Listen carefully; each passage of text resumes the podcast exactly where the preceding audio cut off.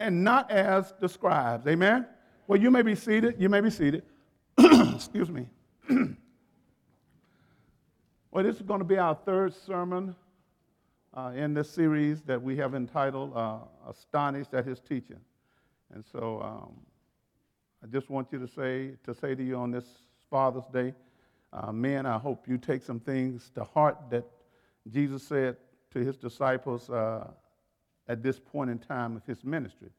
Uh, and it's important for you to understand uh, that at this point in time in Jesus' ministry, uh, the majority of his followers were men. Amen. Amen. You know, at this point in time, there was no woman called. He called 12 men, and this message was primarily aimed at men. But because of who he was and what he was teaching and what he had been done, doing, he had a crowd of people follow him. So even in the midst of the crowd, men, you need to pay attention. And now, this being Father's Day, maybe men, we ought to go back and start reading from the beginning and put ourselves in what Jesus is speaking to a bunch of men. Women, I'm not excluding you at all because the Word of God is for everybody. But, but I want men to understand that you have a vital role to play in the kingdom of God. And if you don't do what you've been called to do, God will use whoever He wants to. Amen. And, and so when we see that they were astonished at Jesus' teaching, uh, the word st- astonished means to be struck with uh, amazement, to, to, to, to throw into wonderment, to be shocked, confounded, or perplexed. And one definition means to cause to marvel. Our text scripture, we say, comes at the closing of Jesus' powerful Sermon on the Mount. And the sermon was preached to his disciples primarily and, and the multitude that followed him. And after he had done those various miracles. Now, these uh, in the multitude were from all over the region. And so he was preaching to a mixed crowd. Some were on the fringe, some were leaning toward him, some were committed to following him, his 12 or his disciples. Now, in the sermon, Jesus sometimes uses po- po- poetic, metaphoric, and hyperbolic language to create a strong impression or to invoke strong feelings to make his point, thereby saying some things that astonished or amazed the people that were listening to him. Now, one of the hallmarks of the Sermon on the Mount is the way Jesus reinterpreted. And today we're going to see him reinterpret or restate some of the key passages from the Mosaic Law. And by doing so, the sermon challenged uh, the proud and legalistic Pharisees of that day, the leaders of that day. He was challenging them and calling them to a higher level of righteousness. And so the sermon served as the standard with which his disciples should strive to live up to as we live for him in earth. And now, on last week, you know, Jesus introduced this new level of righteousness where uh, many things that leads to sin and ill will toward other people, we found out it starts in our heart, starts in our mind. That's why the Bible says, as a man thinketh in his heart, so is he. See, in the old law, the completed acts were judged as sin. But Jesus was telling them and telling us that committing the act in your heart, in your mind, in your soul, in your spirit, you are subject to God's judgment. So last week he addressed anger, adultery, and divorce. Don't have time to go back, but if you want to listen to that, you can just go on demand and see what he had to say about that. Now, today, we begin in Matthew chapter 5, and we're going to start with verse 33. And we see Jesus now teaching about vows. Somebody say vows. Say vows again. Men say vows for me. See, in Jesus' day, vows were often made and oaths were taken. And although these things were serious, many of the religious leaders had invented legal maneuvers to get around keeping their vows.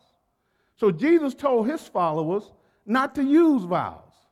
In other words, he said, Your word enough should be, should be enough. In other words, I remember back in the, in the old days when my grandfather used to always say, and some of you all have heard this, my word is my. I don't need to write on the dotted line. If I say I'm going to do it, I'm going to do it. And Jesus was trying to get his disciples to see that it's important, men, for our words to mean something. And, and a vow cannot change a polluted character. I mean, we, we see this happen all the time in marriages. We make some of the most precious and pretty vows you ever heard. But if the character of the person that you're marrying is not up to the vow, it don't make no difference what they say. You know, we go through the formality of all the ceremonial things to, to make marriage sacred when it should be all we need to do is walk up and say, I will stay with you for the rest of my life. That's all we need. Jesus said, We don't need all the long ceremony. We don't need to, you know, you the sweetest thing I ever seen, lies. You know, you da da da da da. Just, just say, Look, all I need to know is you're going to stay with me for the rest of our lives. Can you imagine how simple a wedding ceremony would be? That's all we had to do, just cut down on a lot of all that excess language that don't really mean. So Jesus is trying to get his disciples to say, it's not about how often and how long and how what you say, it's what's in your heart. Do you really mean what you say? And if you really mean what you say, you don't need to swear by nothing. Now, in our court system, we take oaths. Some people now affirm but the only reason they have you do that so they can hold you accountable. I mean, amen. Because once you swear in, in front of a jury or in front of the judge and put your hand on the Bible, if you do that or they do that, then now they can hold you accountable and charge you with perjury. But if you're a Christian, perjury should never be in your mindset. Amen. Because when you get on the stand, you're going to tell the truth because that's who you represent. You are representing truth. So, men, today I challenge you. You know, those of you got children, don't lie to your children. Tell your children to, if you're going to do something, do it. Don't just sound like the daddy of the year and ain't living up to the dad of the year. Make your words mean something. And that's what Jesus was saying. Our words ought to mean something. And if our character and our words line up, then people can take us at our word and we don't have to sign all these documents. But because we messed up, mar- messed up marriages, we done messed up everything. You got to sign for everything now. And it's your signature that hold you accountable and not your.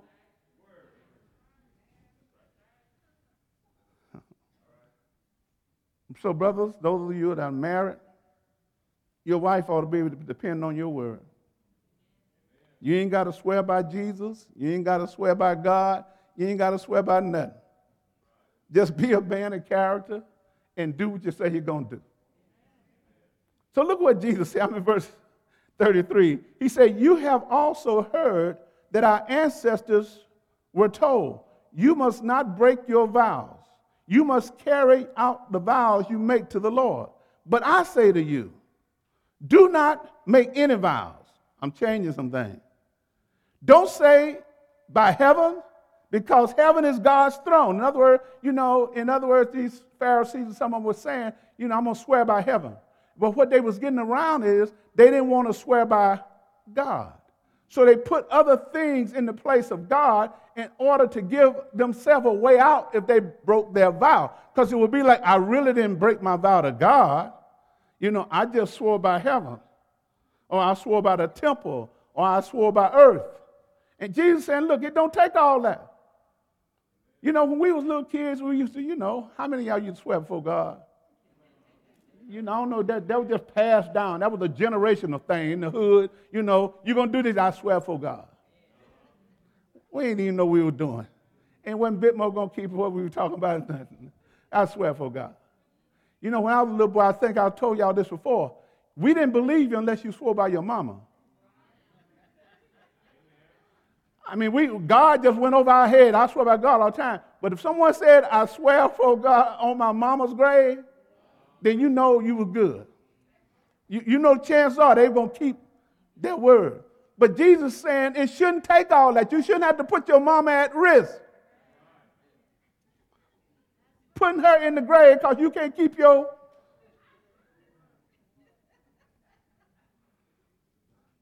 Verse 34, he says, But I say, do not make any vows. Do not say by heaven, because heaven is God's throne. Do not say by earth, because the earth is his footstool. And do not say by Jerusalem, for Jerusalem is the city of the great king. Do not even say by your head. You can't turn one hair white or black. so, Major, he said, we can't swear by your head because your head is clean. We're going to swear by your beard. Cause it, but he's saying, don't even swear by your own head. Because when it, when it comes down to it, you can't change the color of your hair. So why are you going to be swearing by things that you cannot control? And so what Jesus does, he simplifies this thing. In verse 37, he said, just say a simple yes, I will, or no, I won't. Anything that is beyond that is from the evil one. In other words, he said, once you start talking too much about what you're going to do, you're going to start lying. And lying come from the lies don't originate in heaven. They originate with the devil. So Jesus said, all we need to do, and I wish I could practice next time I marry somebody. Say, look, don't, don't, let's not, let's cut out half of this. Just cut out, just cut out, you know, you know, I'm gonna be with you, I'm gonna do this, you know, do that, do that, do that, do that, do that. You know, they even write their vows now. Long stuff. They don't, they don't even want the preacher to make them up now. They, they write them. And sometimes I read some of that stuff they write, and I say, I know she can't believe this. I know she can't be so shallow that she believed. He can't be so dense that he believed. Just listen to yourself sometime when you're telling some folks some things you're going to do. Just, just stop and say, Am I really going to do it? And Jesus said, Hey, why don't we just keep it simple, young fellas? Just say, Mom, I will do it. A mom, I won't do it. Then let mom put the consequences on you for saying you won't do it. But at least if you tell her you're going to do it, Fathers, if you tell your children you're going to do something, don't make excuses. Just let your yes, I will, and your no, I won't stand on its own. So Jesus was calling them to a higher level of righteousness where he was saying, look, your character is not determined by all the words that you use. Your character is about you carrying out what you say. And if you're going to do what you say, you don't need a lot of words to do what you say. And so sometimes we try to impress people with the amount of words that we use when we say we're going to do certain things when people are looking just at our character. Your flowery language cannot cover up a character that don't keep his word. Men, believe it or not, your children know when you lie to them. Amen. Your wife know when you lie to her. And so I stand here today to tell you let your yes be yes and your no be no. And you don't have to lie. She just have to deal with your yes or your.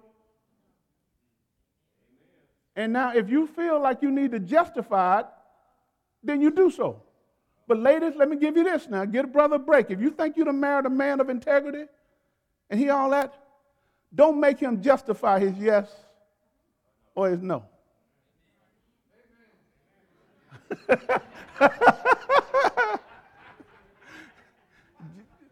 Just take the brother's no as he mean no, and he got a good reason for saying. But now, brothers, if your character is shaky, then she probably gonna question. wait, wait, wait. I, I, I, I, So you got some work to do. You got some work to do. But Jesus was speaking to this crowd and he was letting them know hey, sometimes we can flower things up with words, but if our heart is not in the right place and we have no intention of doing it, we ought to just say that. We ought to just say that. You know, the world would be a whole lot better place if folks just wouldn't lie. You know, lying is one of the little sins that just creep in all the time. They just show up. You ain't got to call on them conjure them up, they just show up. lying just show up. You know, we just lie unconsciously sometimes. We don't mean to, it's just in us. You know, you don't say, yes, I'm going to do that, and you ain't thought about it. Ain't even put one thought to it. Before you can finish up saying, you, yeah, I'm going to do that. Lying, lying. You don't even know what the whole project entails. You just don't. So what I'm trying to tell you, since lying is so prevalent in the society and even in the church, we need to be repenting. And then we need to let our yes be yes and our no. That's all Jesus was saying. Keep it simple. Don't overemphasize things with your words that your heart is not committed to. And I think most people can accept us for the truth instead of trying to deal with us for lying. Amen. Because you know, the old people say, I can't find this in the Bible now, but I heard old folks say, if you lie, you'll steal. Granddad and them, you say, you know, you lie, you'll steal, and added to it. Go, granddad and them say, you steal, you'll kill. I don't know if all that's true, but, but I, I do know that lying and stealing could be true. Done done both of them. Done stole something and then lied about it. So, so it's a possibility that if you lie, you will steal. Now, I'm not talking about you're going to go and steal from a store, but you may be stealing in other areas of your life. So, men, it's important for us to be men of character and to be men that, that can speak the truth and that we be truthful and honest when we're dealing with our families, especially our children and our, our wives. Amen? Now, next, Jesus talks about in verse 38 through 42, he teaches on revenge. Somebody say revenge. You know, when people hurt us, often the first reaction is we want to get them back. You know, and, and, and this thing that Jesus teaches about revenge is so deep and so, so, so spiritual that you can't do some of the things that Jesus said here if you ain't got the Holy Spirit on the inside. I mean, it, it is almost impossible for us to take what Jesus says next literally and think that we can do it. So let me put some disclaimers in here. Jesus is not telling you not to protect yourself and your family. If somebody break in your house and you got your nine mil, I suggest that if you want to save your children's life, they're to kill you, it's up to you. If your conscience let you pull your gun out, that's what you got it for to protect your family. I don't think Jesus saying you shouldn't shoot. Turn the other cheek and let them just, you know, kill your family. I don't think that's what he's intent here. But he's saying that there's a lot of things that come in our lives that ain't, ain't, is not of the magnitude of someone taking your life. It's just little simple things that people do, and what we want is to get revenge on them. The revenge law, the law of retribution, was put in place really to make the legal system fair. So back then, if someone stole something, the judge said, okay, you stole a cow, then you still, we give a cow back. It was done to that. But what happened uh, was, is that the people started to abuse this, and then they started taking personal vendettas on just about anything. You, you know, and that's the same thing that, that we see with our young people when it comes to gangs. You know, it's retaliation. If you do something to somebody in my gang, I got to do something to somebody else. They can almost predict the police know that, hey, if somebody got killed up here, it's gang related, there's going to be a retaliation somewhere. Because that's the mindset. And so, what I need to say, because a lot of our gangs are ran by young men, we need to try to get that retaliation mindset out of them. Let's deal with each other in another way instead of trying to have to kill one another to retaliate against one another. There got to be a better way for us to have some dialogue and things like that. And so the thing here, man, I want you to see is that Jesus is trying to get us to see that we can't be motivated by revenge, by getting back at people.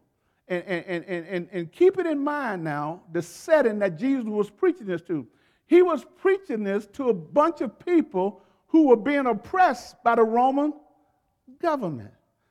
And so, therefore, now he's telling these people, hey, look here, don't seek revenge. Don't look for revenge in everything. Don't let revenge be your motivation. Now, to them, that didn't make no sense at all. Because they're saying, we thought you was going to be the Messiah that was going to come and deliver us from the Romans. And here you are telling us if we, we're told to carry the guy's stuff, instead of taking it one mile, take it two. Somebody said that don't make no sense.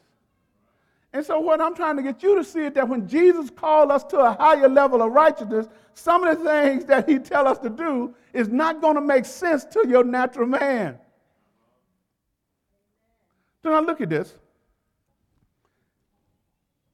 I remember back, uh,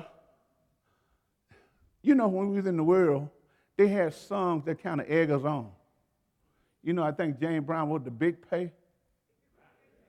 You know, we used, to, we used to have that as a badge of honor, Brother David, the big payback. I mean, you don't want to mess with me, because you mess with me, I'm going to pay you back. So we came up with that mindset. I remember in the hood when someone said, man, look, you, you may beat me today, but after you beat me, you're going to have to look over your shoulder because I'm going to steal you. That's what you say in the hood. That means that we ain't going to fight you fair no more. We ain't going to fight you in your face. We're going to catch you coming out your house, walking down the street. When you least expect it, I'm going to hit you in the head with a brick. Because whatever it takes, I'm going to get you back. And so, can you imagine coming up with that attitude, and then now you come in the kingdom of God, and then Jesus tell us, hey, we got to tamper it down. You can't go off on everybody. You can't get everybody back to the same degree that they hurt you. You got to learn how to forgive some people. That's what he's trying to teach me here. You got to learn how to forgive something and move on. But if you don't have that spirit in you where you can forgive and move on, then you'll harbor these things in your heart. And then revenge will be a motivator for you. Retaliation will be a motivator for you. Now, so when Jesus taught this, I'm sure this opened their eyes up very, very wide. Start them to thinking, man, who is this guy? What is he really trying to tell us that we need to do? He says, now look at verse 38. He says, You have heard the law that says the punishment must match the crime or the injury. An eye for an eye and a tooth for a tooth. You can find all those in Leviticus 21, uh, uh, Exodus 21, Leviticus 24, Deuteronomy 19, all address that scripture. So, so the law of retribution or retaliation was there so the judges could say, if you knock my tooth out, and then he can say, okay, then maybe you ought to give up your tooth. So that you don't have to go out and try to kill him. Just we'll have him give up his tooth. But the thing was is that most of the time when we retaliate, we escalate. It, it gets higher. It don't stay at the same level. And, and what we got to see here is, is nothing wrong. Now, me, hear me clearly. Our legal system allows you to file charges against folks. If they done did you wrong, somebody do you wrong, you can file a charge. You can go take them to court. But sometimes someone may do you wrong, and the Spirit may say, don't press charges. Everybody else to say, you crazy. You better go on. You better press them. You better get the paper. You better, you know, you better, better get him a case. But sometimes the Spirit's going to say, hey, don't press charges. And I think that's what Jesus is trying to get us to see. Sometimes, Major, we don't need to press charges. If we can bounce back from the injury, then we don't need to press charges. And that not pressing charges is Jesus' way of saying, turn the other cheek. So if you read this and sense in your spirit that, man, Jesus is causing me to be a wimp. Well, he's not really causing you to be a wimp because he had to turn the other cheek himself. When they were slapping on him, spitting on him, he turned the other cheek. Now, I know you're not Jesus, but at the same time, you can't retaliate for every little petty thing somebody do to you. It just ain't worth it. Some of you, I, I bet I, I, can read some of your, your text threads and all that to see what you done said back to somebody else who done said something to you. When you should have just read down to, I ain't talking to y'all, you know, y'all in here today, Father's Day, Father, y'all got it all together. I'm talking about some of y'all friends y'all know that y'all can share this with. Hey, look, man, it, it ain't worth answering. Don't even answer that one. Just let it go. But man, he challenging me. No, man, let it. That's in your mind. That's in your mind. He ain't challenging you. Them just words. Don't mean that. Let it. I probably should have saved them for Mother's Day because Brother Newton know how to let most things go. Oh Lord, I done got into it. Let me go. Let me go. Let me go. Let me. Let me. Let me. Let me, let me put it this way. It has been my experience.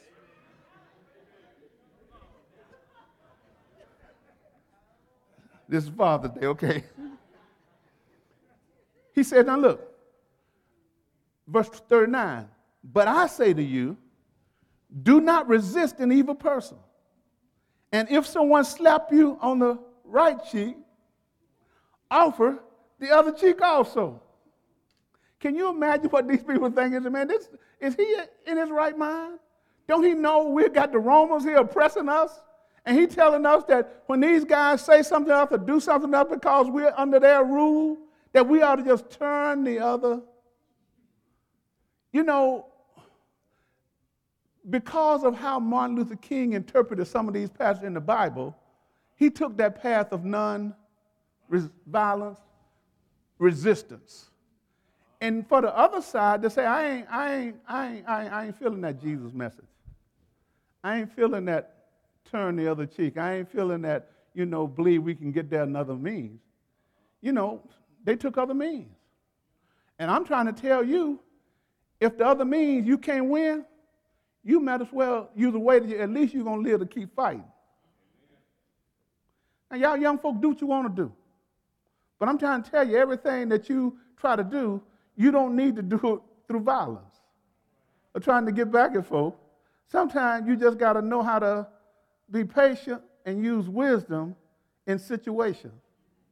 Learn the system that you're trying to defeat and figure out can you work within the system. And I know, you know, I'm uh, the Stokely Carmichael guys and H. Rap Brown and all those folks. But I remember what happened when, you know, the government could do what they want to do to Black Panthers. You know, just bust in on them and just shoot them, while, like Brother JP said, while they're in their bed. Now, I'm not saying that the government was right, but what I'm trying to say is I believe some of those Panthers may have lived a little bit longer if they took another path instead of retaliation. And to sometimes the young people, they don't want to believe that, don't want to see that, but I got to believe that Jesus know what he's talking about. It may not make sense to me. Everything within my being may want to go against what he's saying, but right now he's saying, look, you're going to have to learn how to surrender yourself in certain situations and not try to retaliate against everything that happened to you. Turn the other cheek, offer the other cheek. Look at this, what he said. If you are sued in court and your shirt is taken from you, Give your coat too. Agent said, that, that, that don't make no sense. the dude is suing me in court, and then now he want my shirt. Jesus said, look, you owe him the shirt because obviously he win in the case. So since he win the case, just go and give him your coat too. Now, giving up your coat in that time was a big deal because everybody owned coats. Normally, people who had coats had tailors that could make them for them and they could make it, it was expensive. And so, coats can sometimes be used for many different things. You could even use your coat as a pledge for debt. And so, he was really getting inside their heads here. He said, Look, man, if they win the case and, and they want your shirt, then you got to understand, I don't have a problem with you giving them the, your coat too. So, he was trying to tell them that sometimes you're going to have to place others above yourself. Because now he's talking to his disciples. He's talking to the people that was going to follow him. And he said, hey, look, there's going to be situations that come up in your life where you're going to have to surrender your rights for the overall good of the gospel.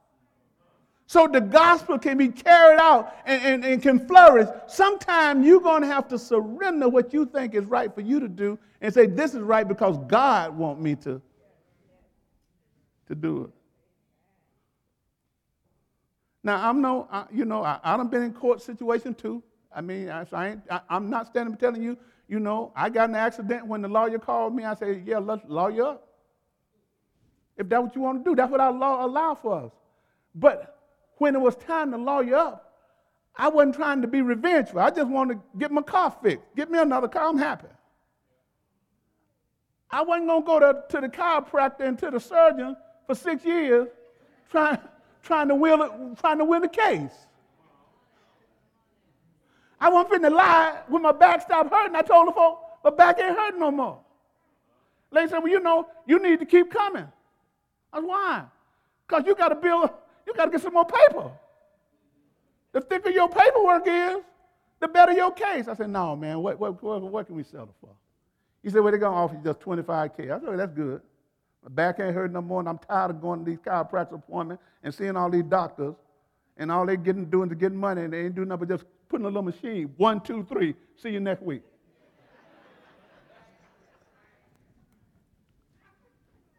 crack, crack, crack.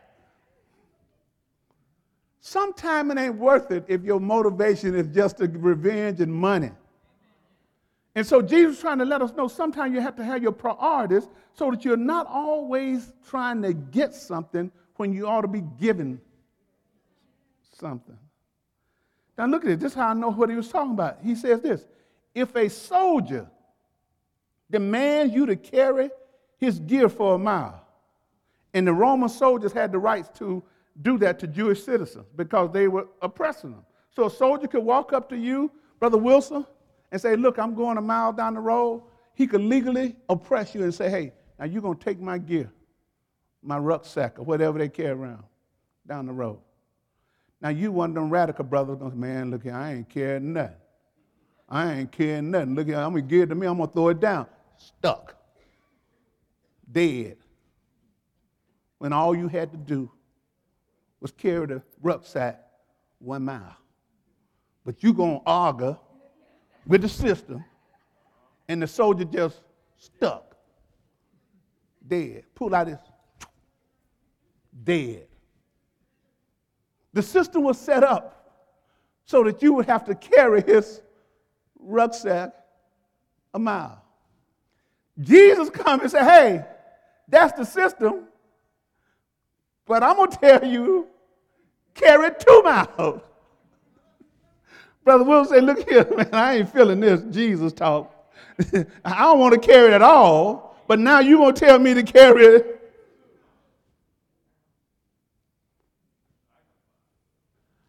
Jesus is saying that, look, sometime, men in life, you're going to have to go the extra mile. You're going to have to go the extra mile for your family, you're going to have to go the extra mile by sacrificing some things that you want for the overall good of your family. Sometimes, instead of going one mile with your children, you're going to have to go five miles with them. You know, uh, in the old culture, you know, I know when men, you know, did all the working and all that, and women had to stay at home and try to take care of the kids. And then, you know, when the daddy come home, the woman done had all the issues with him all day long. Daddy come in out of the cotton field, the mills, and whatever. He mad because he can't get on the man who was holding him down at the job and all that. And then now she say, look, your little children right here ran me crazy all day. And then she tell that to a man who mad at the man. And he come in and beat down his, when he really want to beat the, So, fathers, I'm telling you today, don't beat down your children when you're mad at the be willing to go the extra mile with your children, put up with your children. They're your children. Their responsibility for being raised, for raising them, is not just their mothers. It's your responsibility to be there for your. And in our culture, look here, I, I know it's Father, but look here. It, it's too many sperm donors out there and calling themselves fathers. And even if that is your case, I want to give you a word of encouragement Take care of your responsibility. Yeah, you got some baby mama drama, but most of the time the baby mama drama comes because you ain't paying the money to help little Johnny. Man, take care of your responsibility. Pay your bills, and then when she start keeping all that drama, just put her on, ignore, turn the other cheek. I done gave you what he need. He got all he need to go to school. She got all she need. I done did what I'm supposed to do. Now I'm just going to listen to you just go off and you going to let your blood pressure go up. I ain't got time for you. But no, you want to retaliate. I done gave her that $200 and look what she done did. Well, look, man, look. Jesus says it ain't worth it. Take care of your responsibility. Take care of your responsibility.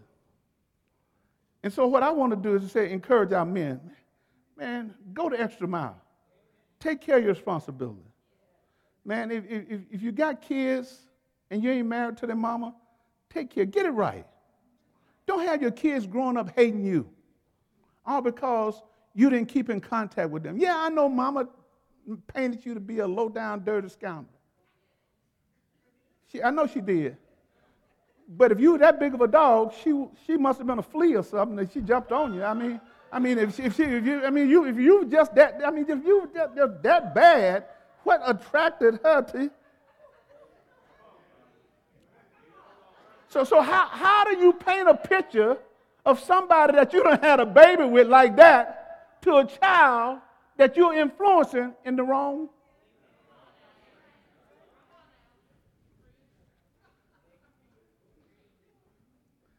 Jesus said we got to go the extra mile, man. If we can go the extra mile for one another, we can cut down on. Now, I, I, I applaud nuclear families. One husband, wife, all the kids, the picket fence. I applaud that. But in our culture, unfortunately, you know, nuclear is not always there. And so we got to do, fathers, we got to cut down on some of this drama by just paying child support, man. Do what you got to do. And then if you want rights to see the child, then just go and take it to court and get your rights. Follow your money. Follow your money. You earn it. When you pay the bill for him or her, you earn the right to see him. Follow your money. But don't make her have to take you to court. I'm talking to somebody online, and I ain't talking about it here today, but I'm just because I know y'all know some folk like that. And you know, And we just listen to Jesus, man. Come on, tell some of our young people, you know, how many baby daddies do we need?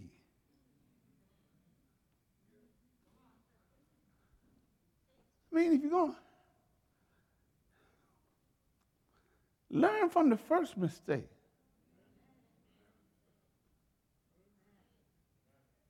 And this is something that we got to be real when we talk to our children about. Because if we don't be real and talk to them about it, they will go out and fall into some of the same traps our parents fell in. And the church got to talk about it. I know we've in the past, oh, we, we just don't want to talk about that, don't? And the church, hey, look at here. The church is a microcosm of the world. Anything that is happening in the world to a smaller degree is happening in the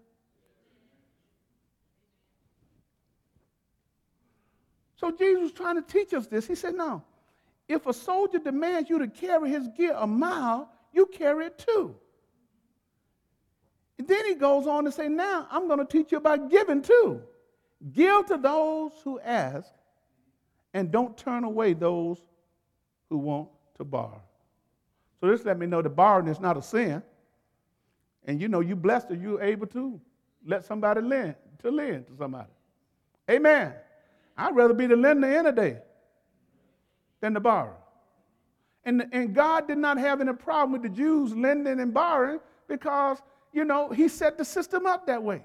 But what he had a problem with is when they would charge extraordinary amount of interest on it. So, so my thing to you, if you are blessed and you can finance some operation, don't let your interest rate be higher than the government and the bank. Pee Wee, you just charge them 1 or 2% instead of 20%. I mean, I mean, you got it like this. I mean, somebody asked me for something, and they say don't borrow it. I'm hoping I can just give me back what I gave you. I ain't, I ain't going to even hold you to 5%. So he ain't got no problem. So some people think that, oh man, you know, being in debt is a sin. Well, if being in debt was a sin, then Jesus set us up right here when he said, lend folk. Because you're putting them in debt the minute you lend to them. The sin is when you're in debt and don't pay your debt. Amen. I told y'all this before. Every month, the credit union give me a grace period, 30 days. They don't mess with me. They don't call me Robin. No, you ask me about that thousand dollars. They just leave me alone for 30. But by the 29th day, I get a little notice that, hey, your payment is due tomorrow. Okay? If I got my payment, I ain't got no pressure. I just pay them, and for another third day, they leave me alone. I walk around, I'm debt free for 29 days. I don't owe nobody nothing. And I'm to work and make sure that by the 28th day, I got another $1,000 to pay them.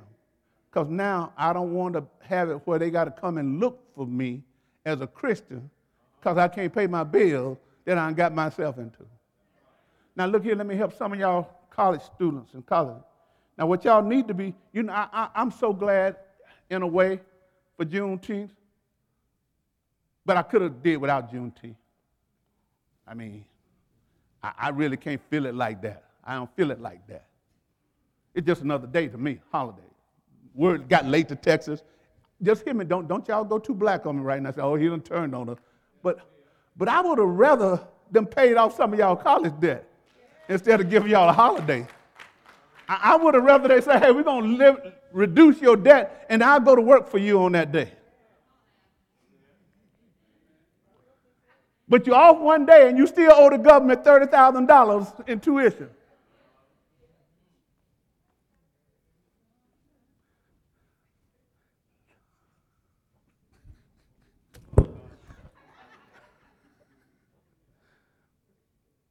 So he says, Give to those who ask, and don't turn away from those who want to borrow.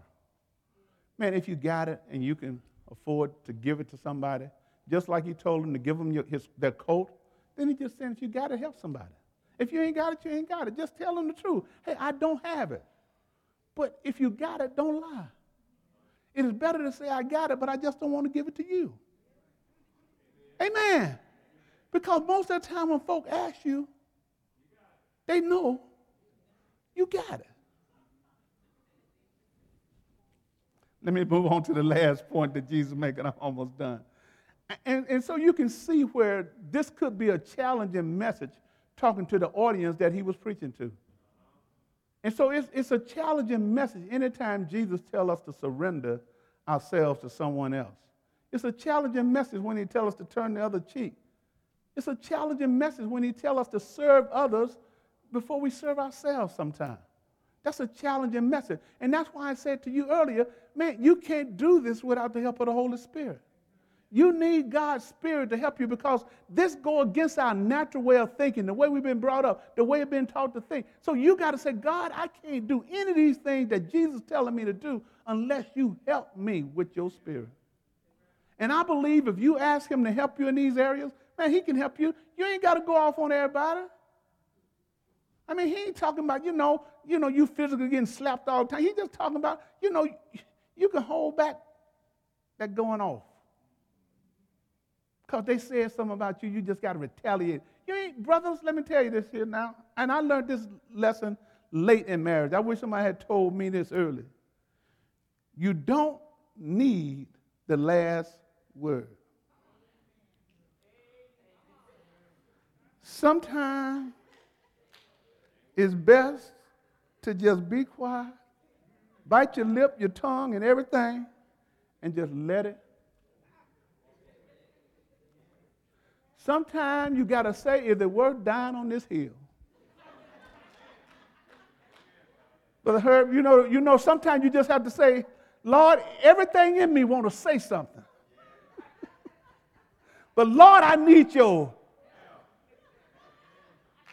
I just need to hold my peace Lord, and you got to fight this battle for me. But, but most of the time, we get ahead of him and we want the last word, and the last word never ends the conversation.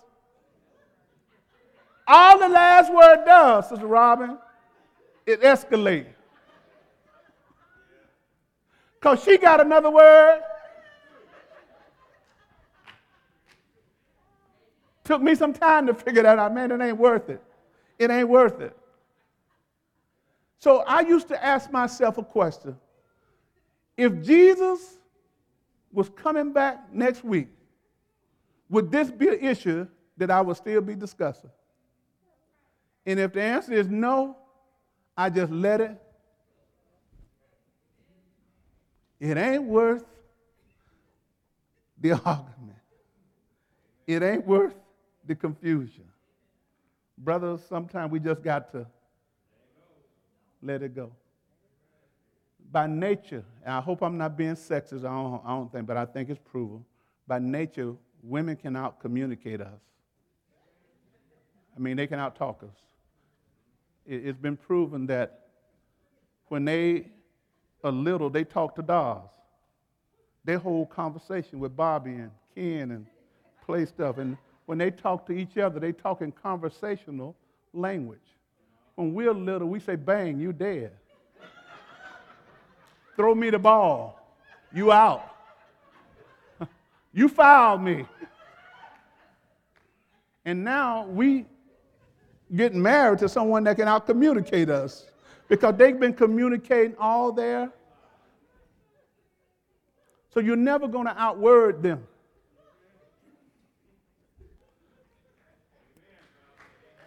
I'm just telling you. Never.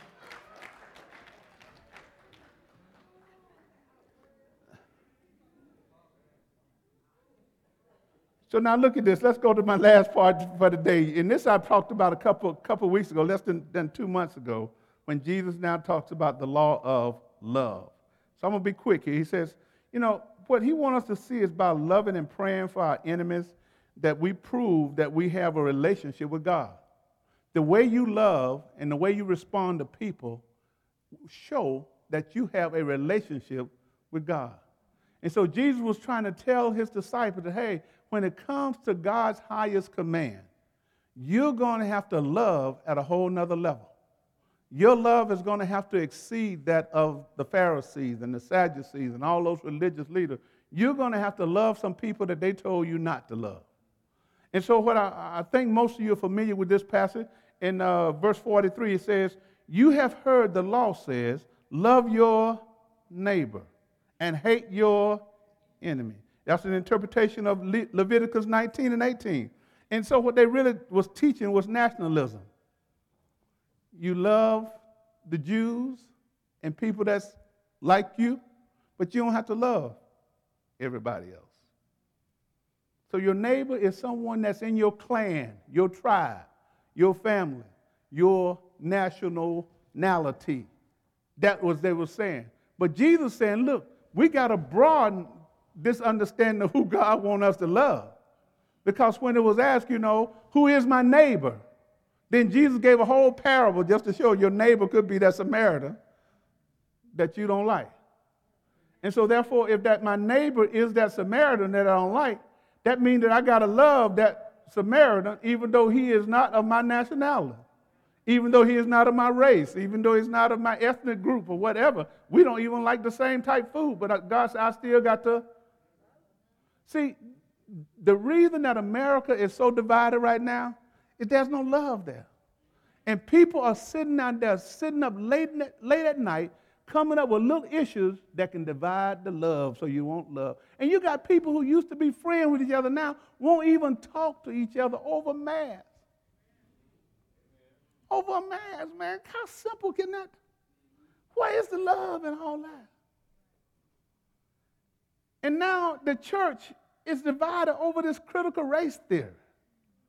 And I'm saying, man, I don't know a lot about it, but I need to start reading up on it because the other churches are way out in front. Now, I didn't know that by me saying that my family was treated wrong as slaves, I ain't trying to make, you know, the slave owners, great, great, great grandchildren feel guilty. I'm just stating the fact. I mean, they treated my folk wrong. They split the families up. The men got separated. They got beat down, got castrated. They treated them. And by me stating that truth, do that make little Janie over here feel like I'm, she got to feel bad because that's the truth? I don't know. Some people say her psyche can't handle that. That me saying my great great grandfather got beat down, maybe got hung, got lynched, got whatever. So now is that going to traumatize her by knowing that truth? I don't know. That's, I guess that's up for another theory.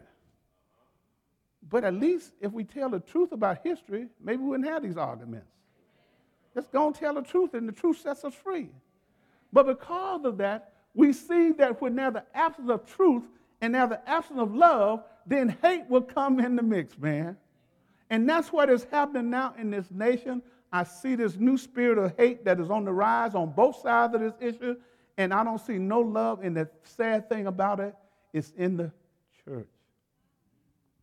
In the church. Churches are having to argue about critical race theory. Man, what is so difficult about that? Is it really that much to it? I got to do some research because I'm not there yet on that, but I do understand something.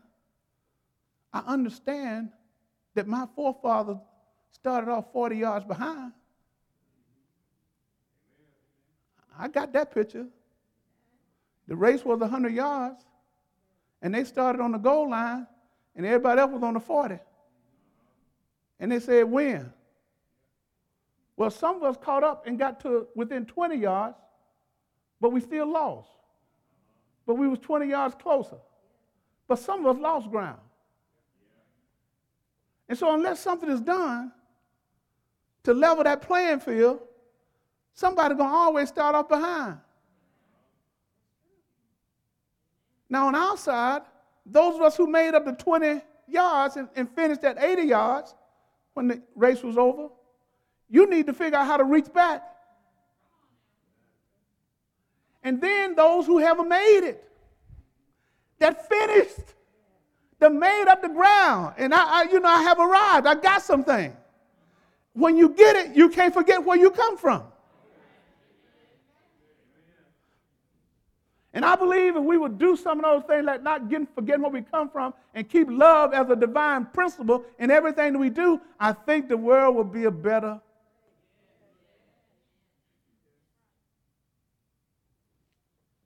Now, I know I'm just talking about issues that go a lot deeper than my little analogies, you know, but look here. I was born in 1953. Brother JP, I know you got stories that's far greater than mine. So when I talk to my young, young people sometimes, I, you know, when they come up and talk, they got a hard, I ain't buying too many hard luck stories. I mean, I,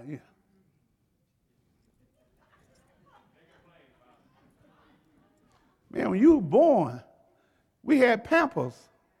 You ain't never, you ain't never washed no diaper for your children. You ain't never been no maid. You, you gotta.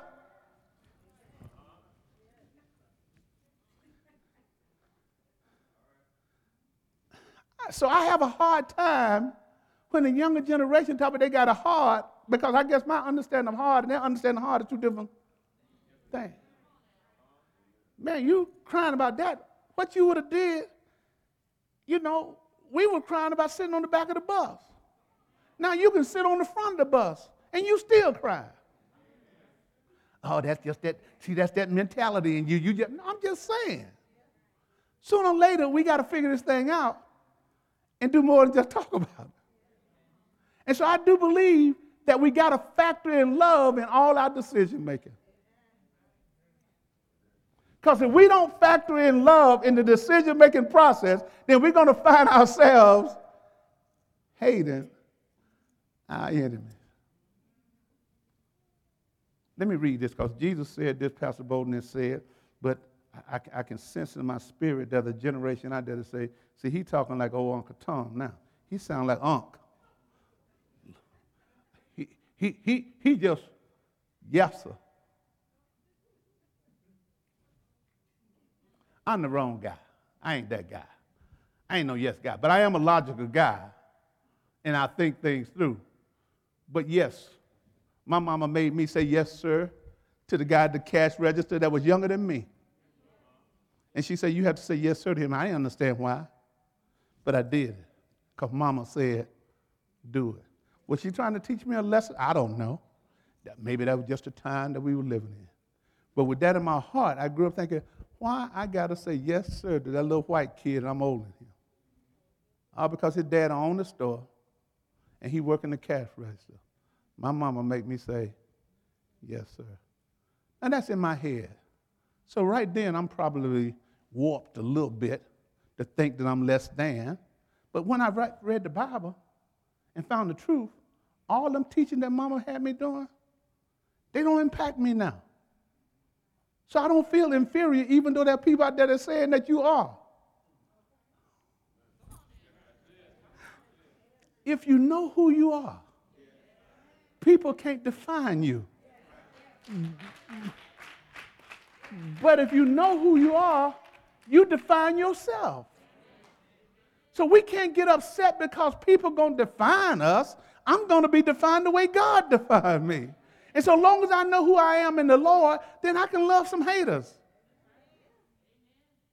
Oh, let me read this. I got to finish, man. Look at it. He said this. You have heard the law says, love your neighbor and hate your enemy. But I say, love your enemies. You saying this to a bunch of people whose enemy is the Roman government, and you telling me we got to love our enemies.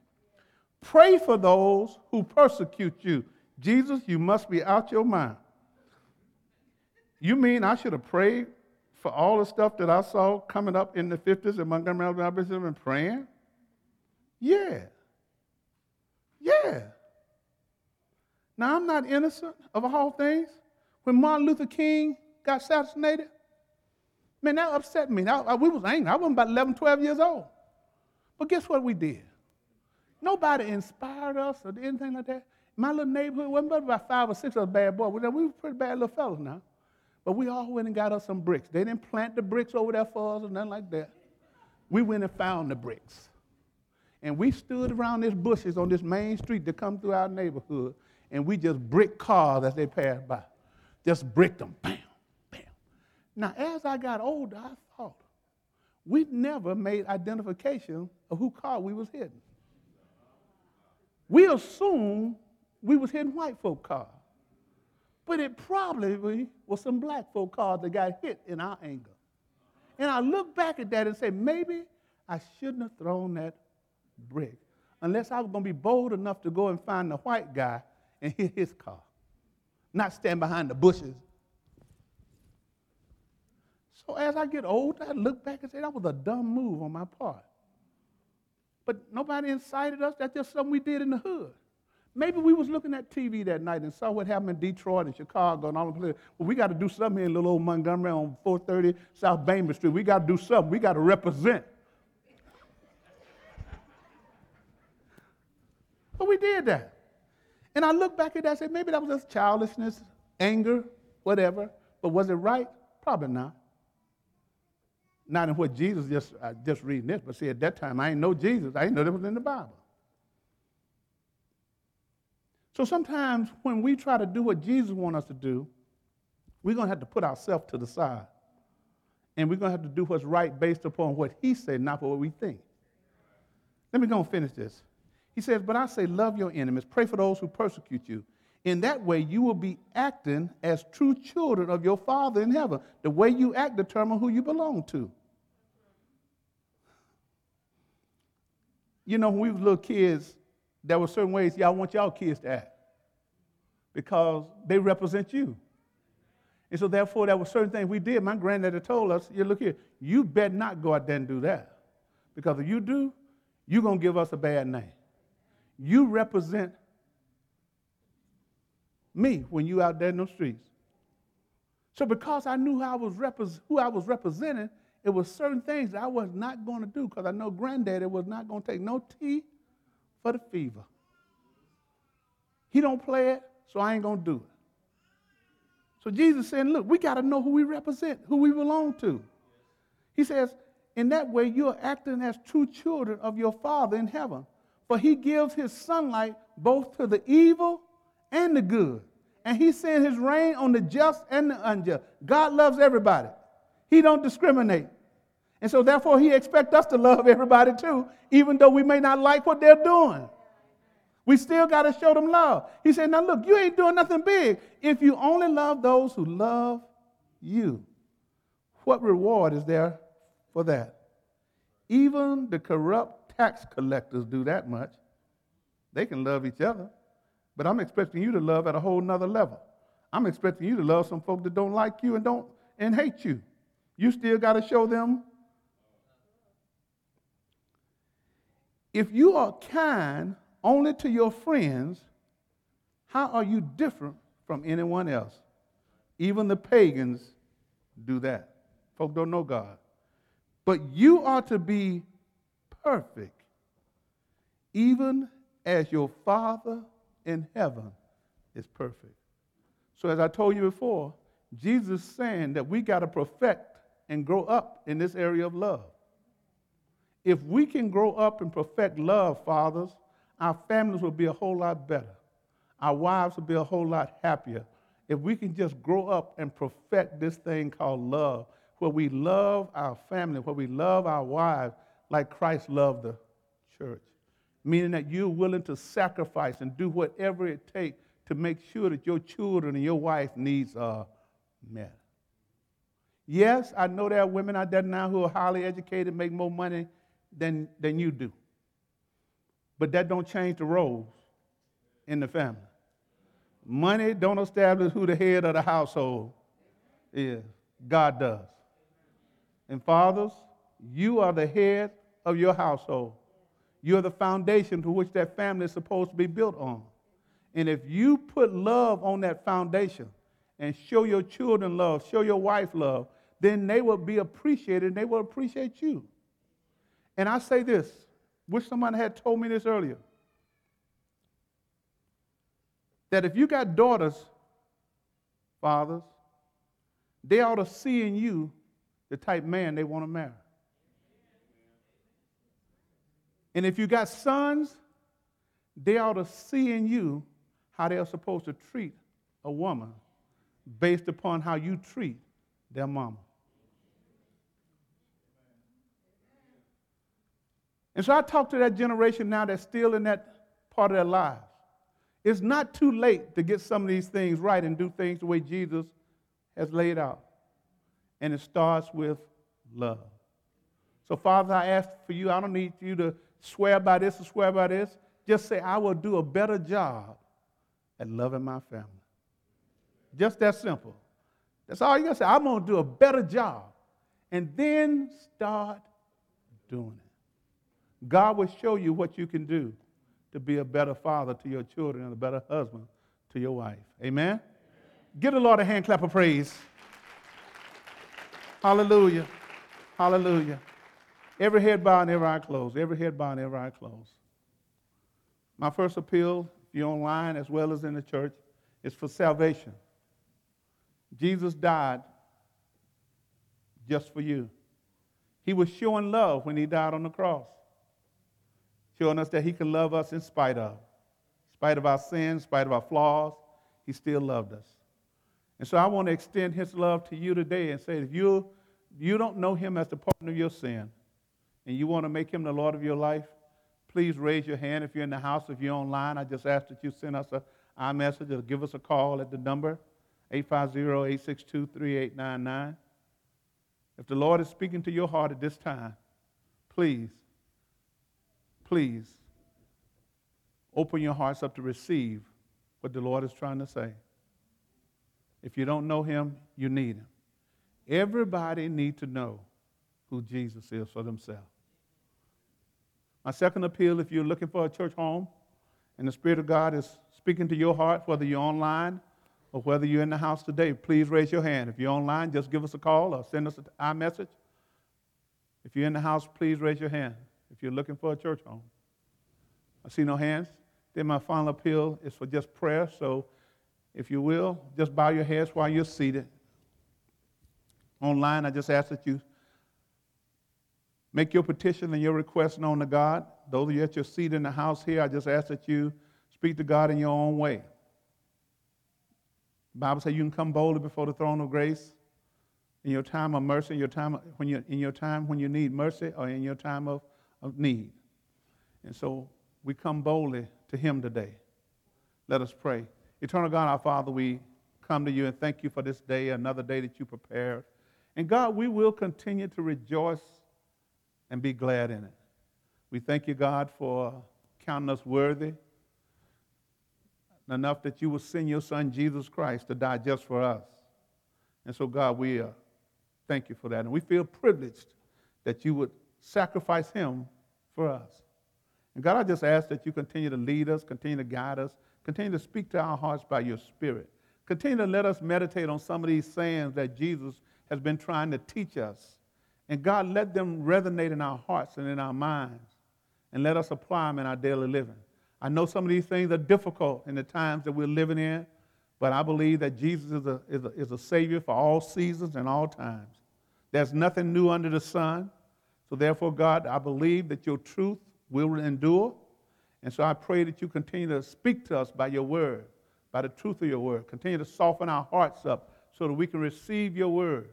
God, not what someone else has to say about it, but God, what your word say for itself. Let us take it to our inwardmost parts in our hearts. And then, God, let us stand on your word. As Jesus is going to preach at the end of this sermon, we need a solid foundation to build on. We need a foundation that can withstand racism, that can withstand the storms of life, that can withstand all the troubles that's going to come our way just because we're in this earth. We need a strong foundation. And God, I believe that foundation is your Son, Jesus Christ. And so it's in His name that we always lift up. It's in His name that we pray. In, in His name that we give all glory and honor. In Jesus' name, amen. Give the Lord a hand clap of praise if you will. Amen. Amen. All right, we got a couple things we need to do today. Uh, first, uh, it's time for us to worship God through giving, through our giving. So if you are here and you need a tithing envelope, I think everybody kind of know the drill now where the envelopes are. You can give on your way out. Uh, there are boxes stationed throughout the sanctuary uh, and out, out in the hallways. Also, if you're online and you want to give online, there are multiple ways you can do that. You can come through our RAM app, uh, uh, as well as text to give, PayPal, Eglin Federal Credit Union. Uh, and there are multiple ways that you can do that. And so we thank you in advance.